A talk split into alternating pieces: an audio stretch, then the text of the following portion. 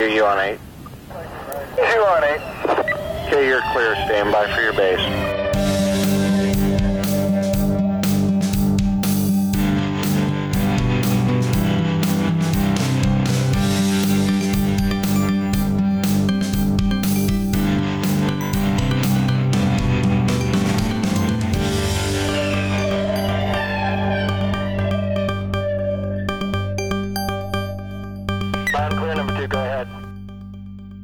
Welcome to EMS Cast, where we provide high level education for you, the providers on the streets. I'm Ross Orpet, and today we have a special new host for you, Will Berry. He is a paramedic and a lieutenant who's going to be joining the team. We're super excited to have him help us create some of these episodes and some of this content for you. Uh, Will, welcome to the team. Thanks. It's great to be a part of it. Will, you want to tell us a little bit about your background so people can get to know you a little better? Yeah, I did uh, my bachelor's degree in North Carolina. Um, right after graduating, I started working in EMS as an EMT, then uh, quickly went to paramedic school. Um, I- also volunteer ski patrol. I was a wilderness guide for a long time, and I've been in the role of, as lieutenant for about three years now. Great. All right. Well, let's dive into this episode. I'm super excited. I brought back the phenomenal Alexa Camarena Michel. toxicology fellow extraordinaire to discuss a potentially very sick, poisoned patient. Alexa, thanks for coming back to the podcast. Yeah, you're welcome. Thank you for having me here. So, we're going to be talking about calcium channel blocker overdoses and beta blocker overdoses. I'm super excited about this topic. Can you just give us a little brief intro for our paramedics, kind of why this is important for them to really understand? Absolutely. Calcium channel blocker overdoses and beta blocker overdoses are some of the sickest overdoses that you might come across in the field. It's incredibly important that you understand the physiology and have a concrete approach to how you're going to assess and treat these patients. We often talk about calcium channel blocker overdoses and beta blocker overdoses together because they can present quite similarly and are managed similarly. Let's start out by just talking about kind of the background, the mechanism of actions of. Uh, let's start with calcium channel blockers. So there are two different types of calcium channel blockers. There's the non-dihydropyridines and the dihydropyridines. Non-dihydropyridines have a higher affinity for the calcium channels in the myocardium. So these patients will likely develop cardiogenic shock, meaning a decreased cardiac output, and will often have both hypotension and bradycardia. Verapamil and diltiazem are two of the most common examples of non-dihydropyridines, and um, they're typically more deadly overdoses. Dihydropyridines have a higher affinity for calcium channels in the peripheral vasculature. So these patients will likely develop a picture that is more consistent with a vasoplegic shock and will actually potentially have preserved cardiac output. And so, for this reason, patients with dihydropyridine overdoses can present with hypotension and reflex tachycardia. Dihydropyridines are the quote unquote peens, such as amlodipine, nicardipine, nifedipine, nimodipine, etc. Of course, either of these non dihydropyridines or dihydropyridines in massive quantities will lose selectivity. And so they can affect both cardiac and peripheral vascular systems and result in both cardiogenic shock and vasoplegic shock. So, calcium channel blockers come in two flavors non dihydropyridines and dihydropyridines. The non dihydropyridines, like verapamil and diltiazem, affect the calcium channels in your heart and thus decrease cardiac function, whereas the dihydropyridines, which are the calcium channel blockers ending in pene, such as amlodipine, these are going to affect your vasculature, causing distributive shock, or in other words, hypotension with conserved cardiac function. But in massive overdoses, this selectively is lost, and either class can result in both a cardiogenic and distributive shock. What about beta blockers? How are these working? So, beta blocker overdose patients will typically develop both hypotension and bradycardia. And in general, beta blocker overdose patients tend not to get quite as sick as pure calcium channel blocker overdose patients. However, there are a couple of beta blocker overdoses that are worth committing to memory that may be an exception to this. Propranolol, in addition to having beta blocker properties, also acts on sodium channels and can be a sodium channel blocker. As a result, these patients can develop QRS widening, which many toxicologists will define as a QRS greater than 120 milliseconds. Why is it important to know and recognize this with propranolol ingestions? A widened QRS should be treated just like any other sodium channel overdose, like TCAs or cocaine, with sodium bicarbonate boluses that are titrated to QRS narrowing. Propranolol is also unique in that its lipophilicity will allow it to cross the blood brain barrier and it will cause CNS depression and potentially even seizures. Sotalol is the other unique beta blocker to keep in mind in that it can cause QTC prolongation in addition to its beta blocker properties. Magnesium should be administered in these situations just as in any other patient with prolonged QTC in an effort to prevent the development of torsades. Ultimately, though, I think it's really important for people on the street to remember find the pills the patient took, try your best to identify what they are, and bring them with you to the hospital. All right, beta blockers will cause bradycardia and hypotension. They're often less fatal than calcium channel blockers but a couple unique points to keep in mind are that propranolol will also act as a sodium channel blocker and may cause prolongation of the QRS. The treatment for this is going to be sodium bicarb, but you may not have a protocol for this, so make sure you contact your medical control to discuss the management. Secondly, sotalol can prolong the QTC, and if you see a prolonged QTC on your EKG, this should be treated with MAG to help prevent torsades. Again, likely under the guidance of your medical control. Ultimately, these patients can be extremely dynamic. Be ready to adapt, and don't forget the basics like the ABCs. So I think it's classically taught that one way to help differentiate between these two overdoses is calcium channel blocker overdoses may develop some hyperglycemia, while those with beta blocker overdoses may remain euglycemic. Uh, can you talk about why this is? Yeah, that is a great question. So, this has to do with the mechanism of action of calcium channel blockers on pancreatic beta islet cells. So, pancreatic beta islet cells will require an influx of calcium to cause insulin release from the pancreas. And calcium channel blockers will block this calcium channel influx, and therefore insulin will not be secreted from beta islet cells. So, this will result in hyperglycemia. Beta blockers should not impact insulin release, so that will result in just normal glycemia. What about the level of glucose? Can a patient's glucose level help us to determine how sick they are? So, there was a retrospective study that looked specifically at diltiazem and verapamil overdoses with this question in mind. Um, those that had a medium median initial serum glucose of greater than 188 milligrams per deciliter tended to get pretty sick, while those with a blood glucose less than 122 did not. The endpoints that were considered in this retrospective studies included death in addition to placement of a temporary pacemaker, and the need for vasoactive agents. The paper Alexa is referring to is an article from the Critical Care Medicine Journal published in 2007 entitled Assessment of Hyperglycemia After Calcium Channel Blocker Overdose Involving Diltiazem or Verapamil. Now, it was a small retrospective study. As most tall tox papers are. Right. So, what we can take from it is if a patient is hyperglycemic following a calcium channel blocker overdose, they are more likely to get sick. But if a patient is not hyperglycemic, there is still not enough data here to say these patients won't get sick, and thus they should still be monitored closely. All right, let's move on to treatment. How do we treat each of these? So, if the patient is within a couple hours of his or her ingestion, and does not have CNS depression and does not have active vomiting, then you can certainly consider giving one gram per kilo of activated charcoal. Beyond this, ultimately, the focus of treatment for patients once they arrive to the hospital should be three things IV fluids, vasopressors, and potentially high dose insulin therapy. Pre hospital, however, there are other agents that you can try to use to temporize these patients until they can be started on these therapies. One of these therapies is calcium. This should be administered if patients have hypotension. You can start with three grams of calcium gluconate that should be given over a 10 minute period, and this can be repeated after 20 minutes. Keep in mind that while it is effective in improving blood pressure, it is often short lived and is just a temporizing measure.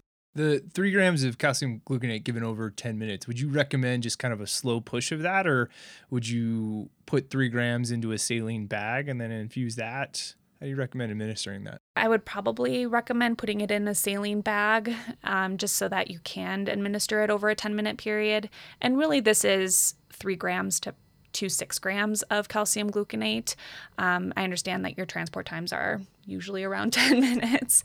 And so um, I would I would not do an, a push of calcium gluconate. I would just infuse it slowly over a 10 minute period. Okay, so in this case, calcium channel blocker overdose who is likely hypotensive and altered, you've probably started a large bore IV. So, according to most resources, a 14 gauge IV, wide open to gravity, will infuse 240 milliliters a minute.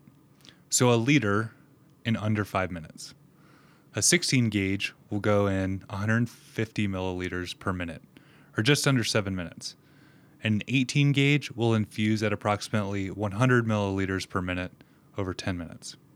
So, if the dose is 3 to 6 grams over a 10 minute period, then you're probably safe to put 3 grams of calcium gluconate into a liter of normal saline and let that run wide open. Now, anything 20 gauge or smaller is going to infuse at a rate of just 60 milliliters a minute, or about 20 minutes to infuse a liter. So, if the best access you can get is only a 20 gauge or smaller, then it might be best to put 6 grams of calcium gluconate in the liter bag and infuse wide open for 500 cc's, as it'll go in over 10 minutes. As always, label clearly any medication infusion so the receiving hospital can clearly see what is infusing into the patient. Taping the vial to the bag is not adequate enough. What about atropine? Is that helpful at all?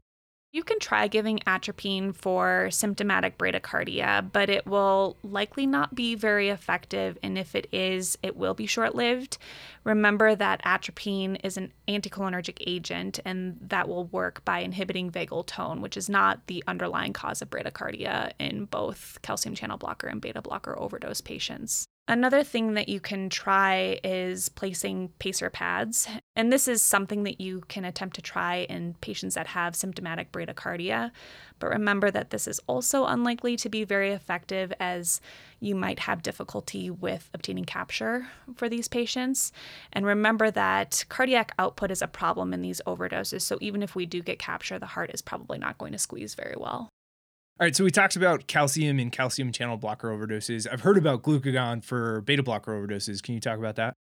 Glucagon makes more sense for beta blocker overdoses as opposed to for calcium channel blocker overdoses. It actually works to bypass the beta receptor to activate cyclic AMP, and this will lead to an increase in intracellular calcium and improve cardiac contractility. So, this is a medication that can be administered pre hospital, but also keep in mind that it does have some downsides. Patients will oftentimes vomit after administration of glucagon, and they will rapidly develop tachyphylaxis and require escalating doses of glucagon for it to remain effective. Yeah, tachyphylaxis is another spelling bee word. It means rapidly diminishing response to successive doses of a drug thus rendering it less effective. So the heart no longer responds the same way at the same dose of glucagon, and you can quickly quit getting the response you want unless you escalate your doses. Unfortunately for us, it's unlikely that we carry enough glucagon on the ambulance to be effective, as the recommended adult dose is 5 to 10 milligrams IV push, and the half life is only 20 minutes. In addition, the side effect of vomiting can make for a bad time in the back of the ambulance, especially if the patient has any sort of depressed mental status. Yeah, honestly, we have much more effective therapies than glucagon that we are about to talk about. And for this reason and all the other reasons you just mentioned, Alexa told me she rarely, if ever, recommends glucagon as a therapy for these overdoses. Ultimately, the focus of treatment for these calcium channel blocker and beta blocker overdoses is going to be IV fluids, vasoactive agents, and high dose insulin.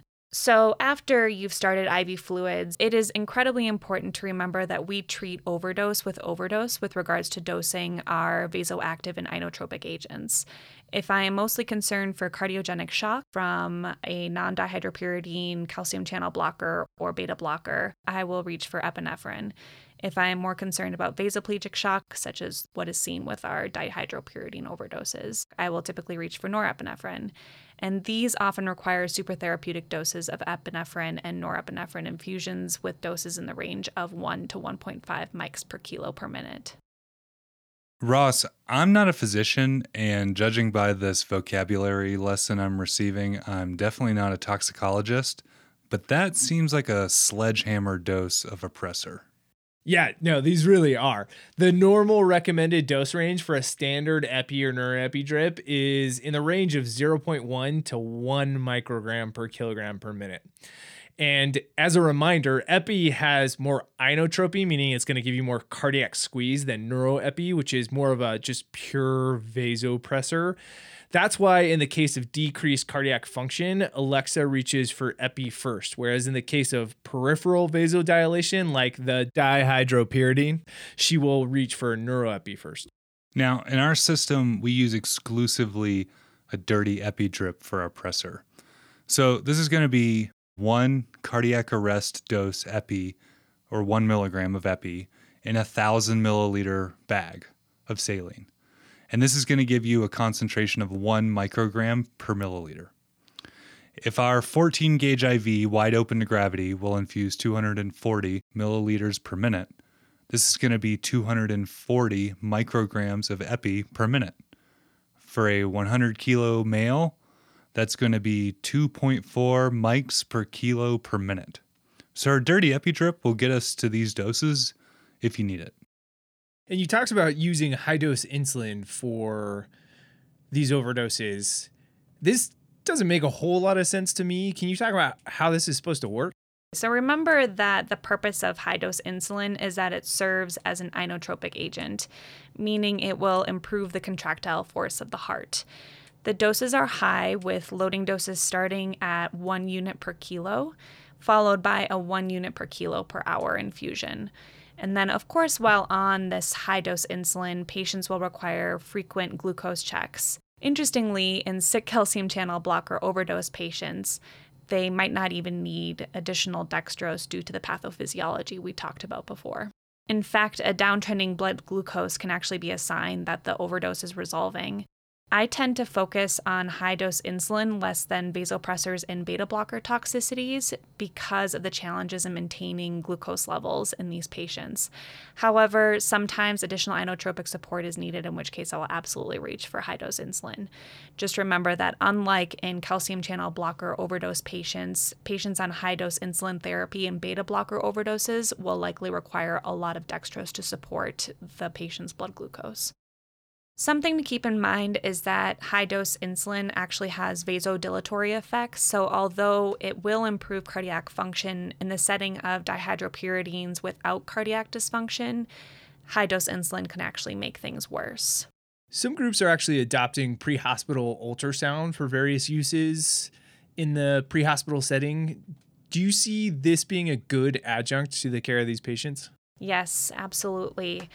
I do this at bedside whenever I can. If you have access to pre hospital ultrasound, this is an excellent use for cardiac ultrasound to get a quick assessment of whether or not there's good cardiac squeeze versus a floppy heart with poor cardiac squeeze. So, if you have access to ultrasound and you can do a quick bedside echo and you see vigorous cardiac squeeze in your hypotensive patient, then high dose insulin is unlikely to be effective. And you should stick with your vasopressors like norepi or epi. Whereas if you see a floppy heart, then you're likely to lean more towards epi, which will give you more inotropy, as well as add on high dose insulin, which will improve cardiac contractility. Now, Ross, I know ultrasound does take quite a bit of skilled practice. How reasonable is it for pre hospital providers with ultrasound to be able to recognize the type of contractility you're describing? Yeah, so what we talk about, and honestly, this is what I do in the emergency department too, is it's it's either grossly abnormal or it's not. And so if you see a big floppy heart that doesn't look like it's squeezing that hard, then that's abnormal. If you see squeeze, then you're not going to say that's grossly abnormal. And I I just use a binary approach even in the emergency department like that. We talked about a bunch of different therapies for these patients including high dose vasopressor drips, high dose insulin drips, maybe even things like calcium in saline bags, maybe even glucagon IV infusions. It seems like we're going to be giving these patients a lot of fluids. And I think in the hospital, a lot of times we can run into problems with managing the amount of fluids we're giving our patients. That's a really important point. A large problem with many of these overdoses is actually trying to manage volume overload. These patients will require high doses of pressors, high doses of insulin, and potentially high doses of dextrose. And all of these medications come in fluid carriers, and thus patients end up receiving just a ton of fluid. So, in addition, these patients are typically critically ill and their kidneys will oftentimes fail. And so they will have a decreased ability to excrete all that fluid. This is not something that you're going to have to worry about on the ambulance, but in the hospital, we will often place a central line so that we can administer concentrated solutions and cut down on volume. What about ECMO? Is there any role for that in these patients? If patients remain sick despite optimizing medical therapies, these patients may require ECMO. I would not bypass your ambulance to another facility to go to an ECMO center, as we can always transfer patients to ECMO facilities later on if that is necessary. All right, that was a great discussion about the pathophysiology and treatment of an incredibly sick patient population. You want to just summarize it for us and bring it all home? So, oftentimes in tox patients, we don't necessarily know what patients ingest. So, in patients that you suspect have a toxicologic ingestion that have QRS widening, remember we always give these patients sodium bicarbonate in an effort to narrow that QRS. In patients with seizures, we give benzodiazepines. In patients with QTC prolongation, it is absolutely reasonable to give magnesium. And specifically with regards to calcium channel blocker and beta blocker overdoses, be aggressive with IV fluids. Certainly, you can attempt calcium gluconate as a temporizing measure. And then, perhaps most importantly, focusing on early high dose vasopressors. All right, Will, as the paramedic in the room who's the only one who's actually still actively practicing on the streets, I was interested to get your thoughts about today's episode and what you learned from Alexa. Yeah, Ross, what struck me listening to Alexa is just how many tools we have to treat these patients. We actually have a lot of therapeutic options on the ambulance. Mainstays of therapy pre hospitally are going to be fluids and pressors. Epi for cardiac contractility and norepi for peripheral vascular squeeze. However, we have to remember the basics. We're probably looking at a sick, altered mental status patient. Do your ABCs well, get a good history and physical exam. In the hyperacute setting, don't forget to consider activated charcoal if you carry it and the patient's mental status will allow it. The final thing that struck me to hear Alexa talk about is how atropine and pacing can be ineffective in bradycardia caused by beta blocker overdose. Again, you're looking at a patient with altered mental status and bradycardia. Those are normally the first two interventions in the algorithm. You may still want to try these therapies, but as Alexa mentioned, they're likely to be ineffective. Ultimately, these patients require high order problem solving, and you have to be ready to critically think.